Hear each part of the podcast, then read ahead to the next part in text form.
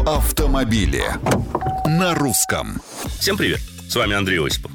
Здравствуйте, я робот, и я научу вас водить автомобиль. Такую фразу в скором времени могут услышать те, кто сядет в учебную машину. Правда, скорее всего, такое машинное обучение начнется в начале за океаном.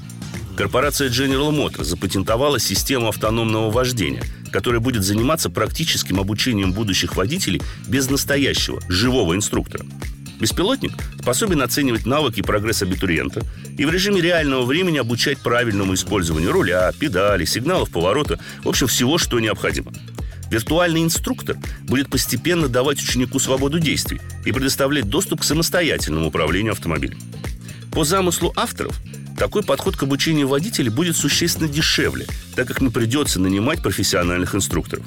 Оценивать успехи учеников предполагается по показаниям датчиков, что гарантирует их объективность и точность.